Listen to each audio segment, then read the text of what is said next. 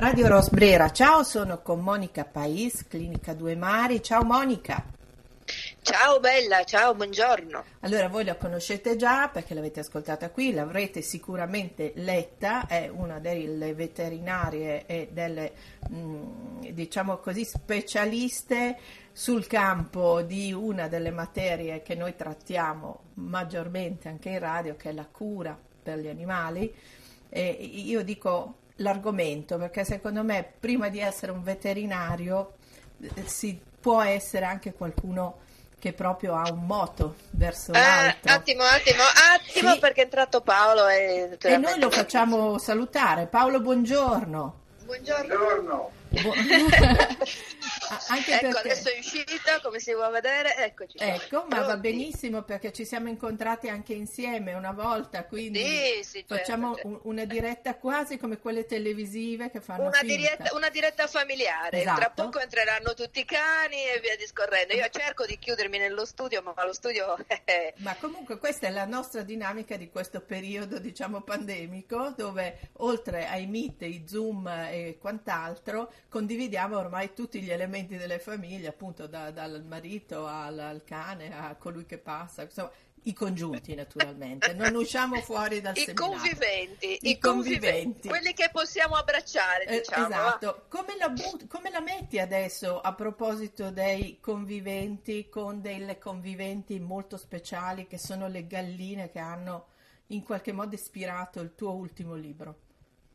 Le puoi frequentare Beh, loro? Ma allora sì, no, sì, sì, sì, sì, noi li possiamo comunque frequentare perché la norma prevede che quando ci siano animali eh, in campagna sia possibile alim- andare ad alimentarli anche in zona rossa, anche quando c'era il loca- lockdown duro, noi siamo, siamo andati, eh, lì è l'origine del libro del quale tu esatto. puoi parlare, parlando di polli e galline, anatre, esatto. esatto. E comunque rimangono i nostri animali, rimangono gli unici mh, parenti, gli unici amici che possiamo abbracciare e sbaciucchiare senza correre alcun rischio. E poi nel caso specifico di questo legame profondo che è l'amicizia che può legare appunto un umano bipede a una gallina è anche il senso dell'indipendenza, perché la gallina, per esempio, difficilmente si fa portare al guinzaglio come queste vittime del lockdown che sono stati i cani, no? In qualche misura. sì. Ma sai, vittime non tanto, perché credo che anche loro abbiano gioito di questa improvvisa e nuova disponibilità dei proprietari nei loro confronti. Si saranno chiesti probabilmente tra i, quelli più sfortunati del perché si dovesse uscire sotto la pioggia, sì. con la neve, col freddo. Questo secondo me se lo sono anche chiesto, però per loro è ininfluente.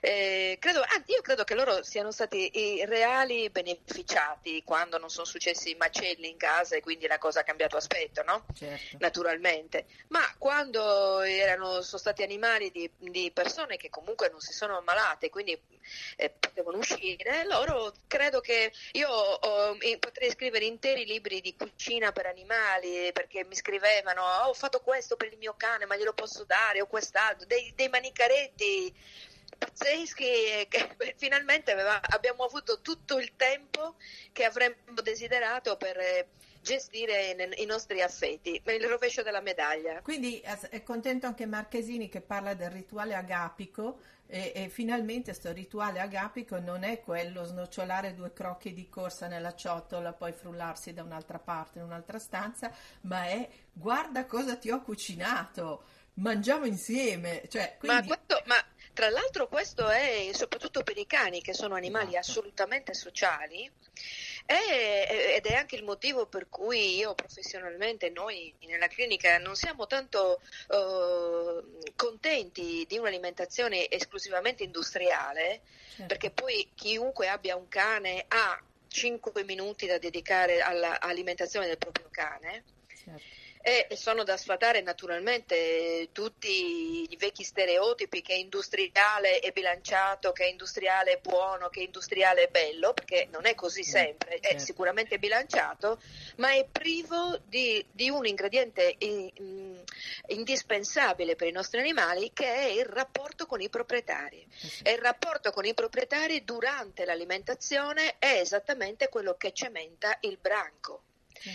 E quindi un alimento, in questi giorni, quando mi telefonavano e dicevano ho finito questo alimento, cosa posso fare? Allora magari erano alimenti particolari per pazienti con qualche difficoltà. Certo e quindi io proponevo delle diete casalinghe e si sono sbizzarriti e sono impazziti. Senti, allora la, l'altra puntata, quando la faremo, preparati che facciamo le ricette di Monica, che così moriamo da ridere, perché ti trasformiamo in una specie di clerici del quattro zampe no.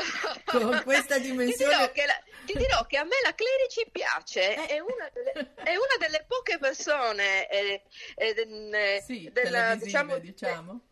Del pantheon sì. televisivo che continuo a vedere come persona vera. Ma guarda, io... Non sarà così, ma io eh. ne ho conosciute un po' adesso personalmente, sì, no? Certo. Alcune mi hanno veramente travolto per simpatia e intelligenza, sì. come la Tiziana Panella, per esempio, che mi è piaciuta moltissimo.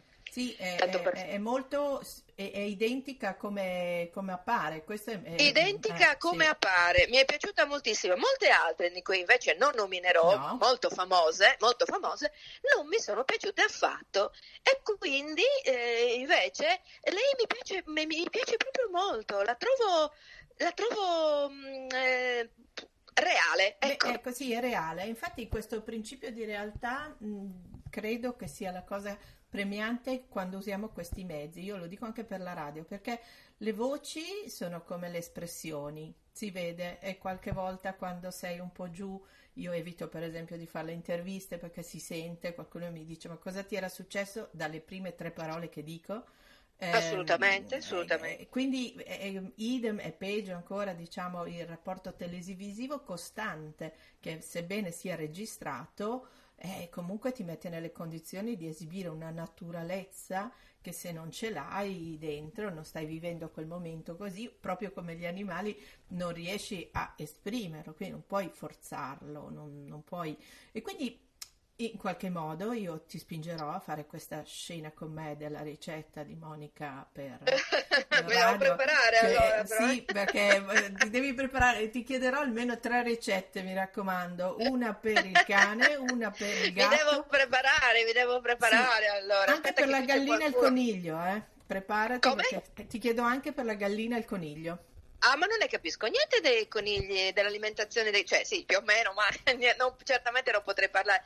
Tieni conto che io vivo questo dualismo con la mia professione sì. che mi vieta e mi si confica come un palo di, di, di cedro nel cuore è quando divago e quando cominciano giustamente, perché è giusto così ed è bello così, a mh, mm, potrei usare un termine adesso, ma forse non va bene per radio, a divagare e a cominciare a dire delle cose che professionali non sono. E lì mi devo fermare per forza, è per questo che scrivo. Eh, Io scrivo per potermi dare la possibilità di, di non essere la dottoressa Pais, ma una persona che ama gli animali. Sì, ma Basta. si vede allora. Mh, mm, e quindi per... posso dire un po' di castroneria. Sì, ecco, insomma, e, quella dimensione lì ci piace molto perché ricordiamo anche che tu lavori in una, in una, clinica che si chiama La Due Mari, molto conosciuta anche eh, sui social. Abbiamo avuto modo di avere, che abbiamo condiviso anche un'ondata di io esco dai social, io rimango nei social, che è un'altra cosa che prende a tutti quelli che hanno una relazione con gli altri anche attraverso questo mezzo. Nel tuo caso la popolarità legata a un impegno costante di questo tipo che porta da una parte continuare a fare il tuo mestiere in questo modo, ma anche a divulgare un po' e quindi insomma eh, prima linea chiamerei quasi più per la divulgazione, ti dirò, che non per l'impegno dell'ambulatorio che è quello è condiviso ma sai, la, le, l'impegno della clinica è ormai statutario, certo. cioè la clinica è, eh, non è una cosa sulla quale eh, divagare, è una clinica veterinaria che, dove ci sono dei professionisti che fanno il loro mestiere. Certo. Punto, fine. Non c'è molto da raccontare, o meglio, ci potrebbe essere molto da raccontare, ma non ci importa. Quello che a noi interessa sulla pagina Facebook, della, quella della dedicata sì. ai randagi, che è quella più conosciuta naturalmente, certo. perché poi ce ne, ce ne, sono un altro paio di pagine tristi, no? sai, serie, no, professionali, certo. sì, sì. che io non, praticamente non frequento mai, infatti viene fuori un post ogni, ogni cinque mesi E, e è, la, la, la, pagina della clinica non deve essere, deve essere un punto in cui si raccontano delle storie il cui unico fi, fine è quello di trovare casa ai tutti i randaggi e i feriti che noi cerchiamo di aggiustare nel corso dell'anno. E naturalmente deve essere spontaneo, cioè non può che essere così. Eh, non mi viene difficile eh, perché eh, è una cosa che faccio spontaneamente e infatti se, se, tu noti non ci sono dei post programmati, sì, non ci sono post sì, che escono alle ore di maggiore ascolto, sai, Facebook ha tutto un suo Il credo, no? del post, sì. Mm, sarebbe eh, non, la regola del sono... SEO, tu non ce l'hai, tu vai libera, cioè in questo si vede benissimo. Ma, ma per forza, perché, primo perché io non posso dedicare tempo a Facebook in maniera professionale, certo. evidente, no? Sì. Eh, ma poi non mi interessa neppure, sinceramente, per tanti motivi. Primo perché se io dovessi pensare alla nostra pagina eh, come eh, un mezzo per far conoscere la clinica, eh, la pagina stessa verrebbe snaturata. Quella è una pagina che nasce per fare protagonisti eh, e, e quindi favorire l'empatia nei confronti dei soggetti che arrivano da noi punto, basta. Senti, apro, clinica... apro, una parentesi sul primo testimonial, diciamo. Eh, Aspetta anche... un attimo che sì. qui c'è un individuo che vuole uscire. È palla? No, è Dido, però è, uscito Dido ed entra il gatto nudo. Ah, Eccolo qua. Mai. Anche con un po' il rumore dei cartoni animati, mica male. Sì, eh. beh, questa è la porta perché è la porta che naturalmente nessuno Olia. Eh, lubrifica, esatto. E quindi... Senti, Bene, dicevo, Dai, il dimmi. primo testimonial, soggetto diventato famoso per la tragicità anche di quello che gli è capitato, ma l'epilogo anche positivo. Colui che ti ha accompagnato eh, alle prime presentazioni, Palla, questo cane ce lo racconti brevissimamente perché credo che sia un po' anche il tuo nome tutelare lì che ti guarda, vedo dalle foto quando anche sei stata poco bene che ti ha praticamente vegliato. E... ma, ma, i cani, ma lo, questo è una virtù eh, assolutamente comune nei nostri amici di casa e gli animali hanno una marcia in più, riescono a, a, Ma non è che hanno una marcia in più, perché anche un tuo marito, tua moglie o i tuoi figli vedono che stai male, sanno che stai male, ma hanno una loro vita personale e quindi conseguentemente, malgrado la dedizione possa essere quasi assoluta, come nei confronti dei miei familiari quando sono stata male, anche perché la mia assenza è pesante, no? perché io sono ingombrante da tanti punti di vista. quindi mancavo, quindi ogni tanto qualcuno veniva, ma ciao, eh, ma proprio si sentiva, diceva, ma oddio mio, sei una... manchi come una sedia che hai sempre sì. messo in un posto, poi non ce l'hai più, dici, oddio, dov'è la sedia? Sì. E improvvisamente scopri che la sedia ti serve. Gli animali questa uh, sorta di accompagnamento lo fanno spontaneamente e del tutto uh, lealmente, privi di qualunque retrogusto egoistico. Quindi Palla non ha fatto eccezione, come d'altra parte tutti gli altri miei animali che erano eh, di, dislocati di stanza sopra il mio letto, insomma, tutti quanti. Senti, invece parli di amicizia in questo ultimo libro pubblicato a Longanesi, questa settimana in radio parliamo un po' di libri e soprattutto dei libri di cui conosciamo direttamente gli autori. Eh, ci piace molto mettere insieme questi due aspetti perché mm, il libro è un po' come un consiglio buono di un'esperienza vissuta e quando uno ne parla parla di un pezzetto di vita e di pensiero condiviso di chi l'ha scritto, secondo me. Quindi mm, quest'ultima esperienza di amicizia, tra l'altro io penso che negli auguri di Natale quest'anno ho augurato proprio l'amicizia, di poterla gustare, avere, trasferire, assaporare, perché è un sentimento veramente saldo e mh, è un sentimento da, da, da, gustarsi, non so come dire, e da, da verifica quotidiana anche per se stessi.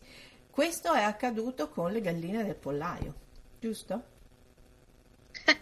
Sì, ma la cosa bella è che non tanto è, è accaduta um, eh, nei miei confronti, perché uh-huh. insomma ognuno si aspetta sempre che i propri animali anche le, assolutamente anche le galline. Eh? Certo. Poi loro avevano una storia particolare, quindi erano, eh, eh, diciamo, da questo punto di vista assolutamente vergini, perché provenendo da un ambiente nel quale non c'è alcun tipo di contatto diretto con le certo. persone, per loro era una cosa molto nuova che io le accarezzassi, certo. ecco, tanto per dire, no? Sì, sì. E quindi si sono comportate di conseguenze, quindi sono molto simpatiche, molto belline, quando io vado a dargli da mangiare loro vengono lì, si fanno accarezzare, le coccolo, gli gratto dietro, le gratto dietro le orecchie, le prendo, mi salgono in braccio, eccetera. Così le anatre, un po' meno, perché le anatre sono pesanti, quindi no, non volano facilmente. Ma l'amicizia è quella che mi ha colpito, e io l'ho letta come amicizia, ma sicuramente era assenza di paura, sì. che è il primo gradino dell'amicizia certo. naturalmente, è quella che è sorta tra le mie anatre, soprattutto due, due piccolette che erano scampate all'attacco dei gabbiani, e un gabbiano che in quei giorni è, è stato abbattuto a fucilate nella, in vicinanza del pollaio, mm. non da me. Tendo, tendo a sottolineare. Mm. Certo. E quindi io praticamente ho ricoverato entrambe le specie, una eh, aggredita dall'altra eh, in clinica e si sono fatti compagnia durante la degenza. E sembrava che eh, i paperi non avessero alcuna eh, difficoltà a, a, interagire col gabbiano al di là della rete, cosa che è innaturale, perché il gabbiano è un predatore. È assolutamente innaturale, però io naturalmente l'ho ascritta questa cosa alla cattività, certo. alla, come succede spesso nelle nostre degenze, che noi vediamo cani e gatti perfettamente a loro agio gli uni con gli altri. È un po' la resilienza da, da, da ambulatorio, cioè la descrive... Ma da sé, da ospedale, no? Mm, tu sì. quando sei ricoverato spesso in, in, tavoli delle discussioni e anche delle amicizie che sembrano non dover finire mai col vicino di letto che è una persona che invece che per estrazione sociale, cultura, fede diversa. politica, fede politica, cioè cose che allontanano di solito, non ti importa niente, ma è un compagno di disavventura.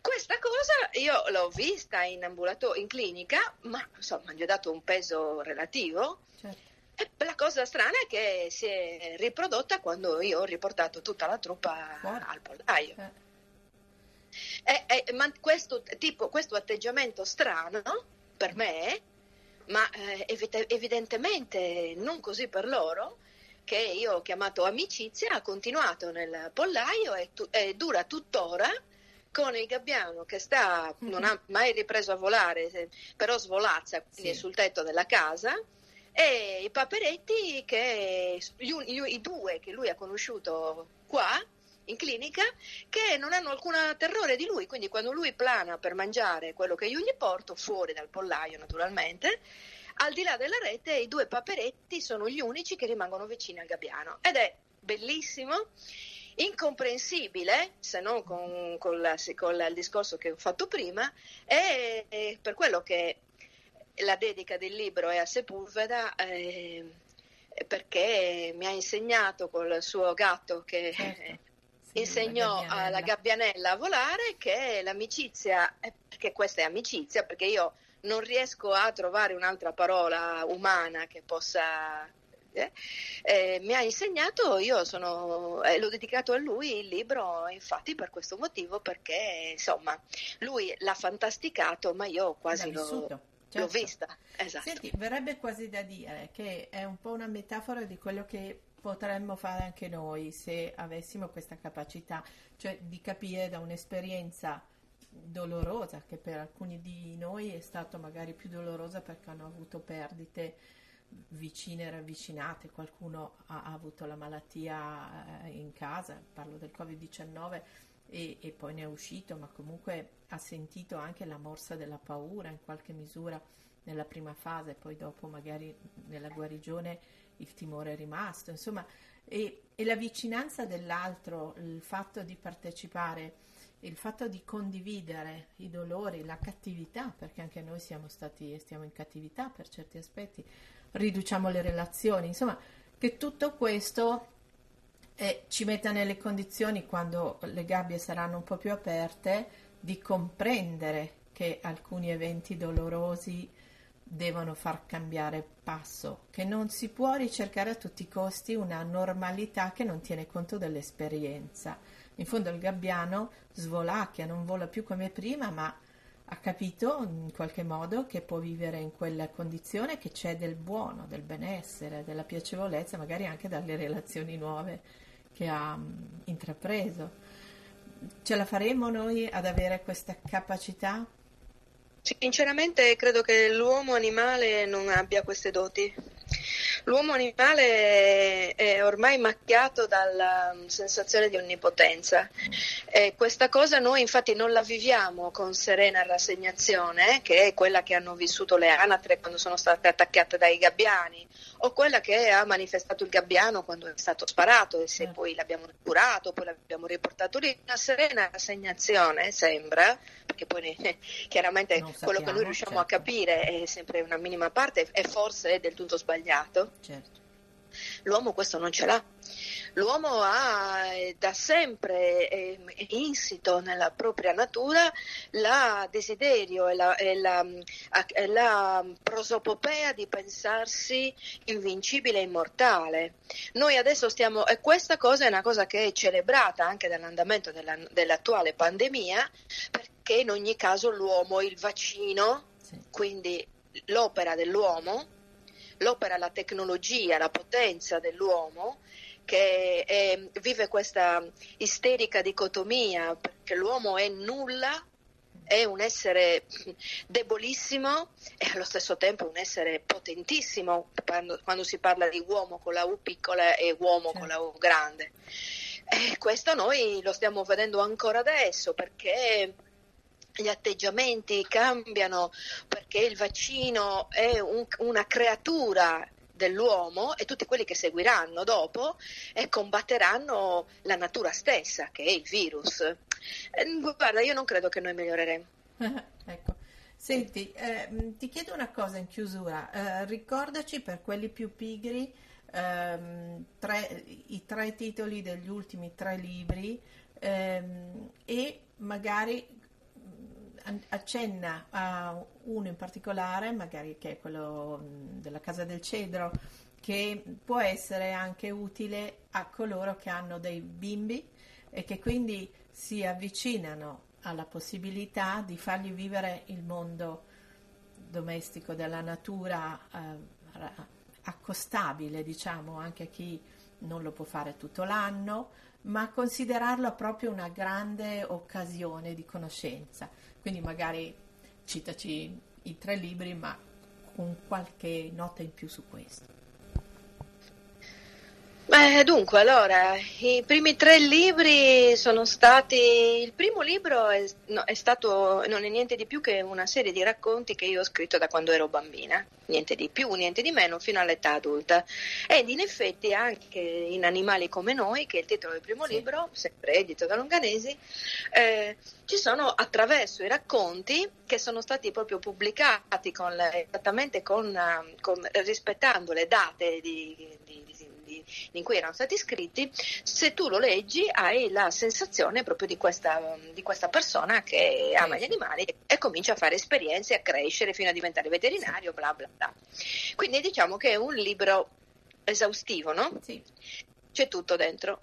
Poi cosa è successo? Che fuori da questi racconti era rimasto uno dei miei cani preferiti, e cioè un, anima- un cane facente parte della grande popolazione sarda dei cani da pastore, che sono dei meticcioni dei cani maremmani abruzzesi, sono dei cani bianchi grandi, cattivi, giganteschi, che popolano le nostre campagne eh, fornendo ausilio, protezione e difesa dei greggi eh, ai pastori. Il problema è che questi cani spesso sono abbandonati a loro stessi nella versione più larga del termine, nel senso che sì, lavorano, sì, ti do da mangiare, ma finisce lì. Cioè, eh, poi quando sei vecchio mm, ti levi dai piedi oppure i cuccioli rimane libero e via discorrendo. Uno di questi, e naturalmente questi sono, io li chiamo i fantasmi bianchi perché ovunque tu vada in Sardegna vedrai questi cani bianchi, ringhiosi, eh, eh, però sono cani con grandissimo cuore come tutti i, i campagnoli, eh, ma il problema è arrivarci a quel nocciolo duro. Uno di questi è arrivato da noi col solito sistema, cioè con animali feriti in gravi difficoltà e arrivano al nostro pronto soccorso ed era una belva assassina nel senso che era morto, letteralmente, l'hanno trovato incaprettato, buttato in un canale di irrigazione e pesava 12 kg, un maremmano adulto maschio, quindi immaginati in che condizioni era. E niente, eh, l'abbiamo chiamato mano perché l'unico gesto che riusciva a fare con le sue povere forze era tentare di mordere qualunque mano lui vedesse. Quando abbiamo capito questa cosa, noi l'abbiamo curato semplicemente mettendogli uno straccio sulla testa senza contenerlo, senza museruole, perché bastava che lui non vedesse le mani. Certo. E quindi l'abbiamo chiamato Mano, è rimasto per, con noi per tantissimi mesi e poi quando ero ormai disposta a mandarlo al canile perché sembrava una, una, un, un, paziente irrecuperabile, si è verificato un miracolo, leggetevi il libro. Va bene, perfetto, è stato bravissimo. Il terzo libro invece è un libro al quale io tengo molto perché non doveva eh, nascere, essere, e si chiama Storia del cane che non voleva più amare. Mm. Il libro su mano, il, uno, il mio maremmano, che poi non è più mio naturalmente, però insomma, è di tutti noi. Il terzo libro invece era una specie di... non voleva esserlo, ma è venuto fuori un romanzo, nel senso che, non essendo io uno scrittore di professione, io volevo semplicemente eh, raccontare che cosa mi avesse fatto com'ero. Mm-mm. E quindi in pratica è venuta fuori una specie di romanzo che ha chiave di lettura delle altre cose che io scrivo. Certo. Perché La Casa del Cedro è la storia, la mia storia da bambina, che potrebbe essere qualificata come triste, ma io triste non l'ho vissuta e quindi eh, non l'ho messa giù triste perché non era triste, io non ero triste allora, anche perché i bambini sono spesso inconsapevoli certo. del, profondamente e quindi continuano a vivere nel loro mondo incantato e, e, e a prendere quello che vedono come gli animali, privandolo di retroscena introspettivi o melanconici o sai. E quindi è un libro assolutamente autobiografico, fedelmente autobiografico, che è una specie di mm, ringraziamento nei confronti di tutto quello che è stato fatto per me quando ero bambina e eh, a tutte le persone che non ci sono naturalmente già più, che mi hanno assolutamente sostenuto, coccolata e fatta crescere. Questa scelta, certo. E come sei adesso? Di, esatto, esatto. Fa, mi hanno fatto crescere cercando di salvaguardarmi dalla tempesta che si agitava sopra le teste della mia famiglia. Certo. Senti, e l'ultimo Monica. libro è questo del pollaio che invece è catartico perché è allegro perché da una situazione drammatica ancora una volta gli animali ci possono aiutare moltissimo e traghettare al di fuori, al, al di fuori delle nostre tempeste che loro non comprendono naturalmente. Allora, Monica, io ti ringrazio moltissimo per il tempo che ci hai dedicato, per i racconti e per la bella chiacchierata di quest'oggi, eh, che è il 30, siamo alla fine, stiamo quasi finendo, anche qui siamo molto teneri da questo punto di vista, crediamo veramente che temporalmente ci sia questa fine dell'anno, mi, sì. mi sembra sì. quasi tenero, ecco, un po' sì, infantile. infantile moltissimo, e, ehm, quindi seguo questa scia infantile, ti abbraccio caramente con tutte le creature che hai lì intorno e conto di risentirti presto nel nuovo anno, questo molto pragmaticamente sarà il 2021, quindi ti richiamo tra poco. Bella, buon Natale in ritardo, buona, buon anno nuovo, eh, se è possibile. Eh, un po' meglio. Se è possibile, un po' meglio di questo. sì, direi meglio perché è, una, è, stato un anno molto triste questo. Esatto. Allora, con Monica Weiss, un abbraccio da Radio Rosbrera. Ciao, ciao, ciao bella. Ciao, ciao, ciao, ciao a tutti.